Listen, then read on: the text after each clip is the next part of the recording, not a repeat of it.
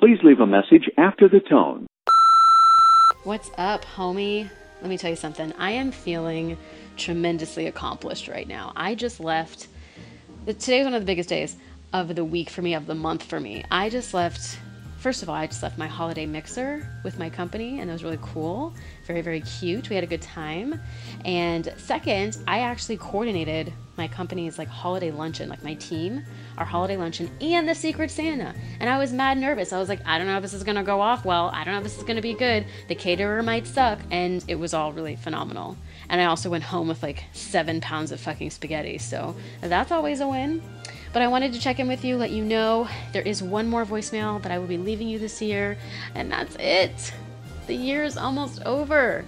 Um, which actually brings me to the next most important question is what's going on for New Year's? Hit me up, let me know. Um, but if I don't talk to you before Christmas, have an amazing holiday. I will talk to you soon. Send me pictures, send me photos, send me images. Let me know how your holiday went. Let me know where you're at, what you're doing.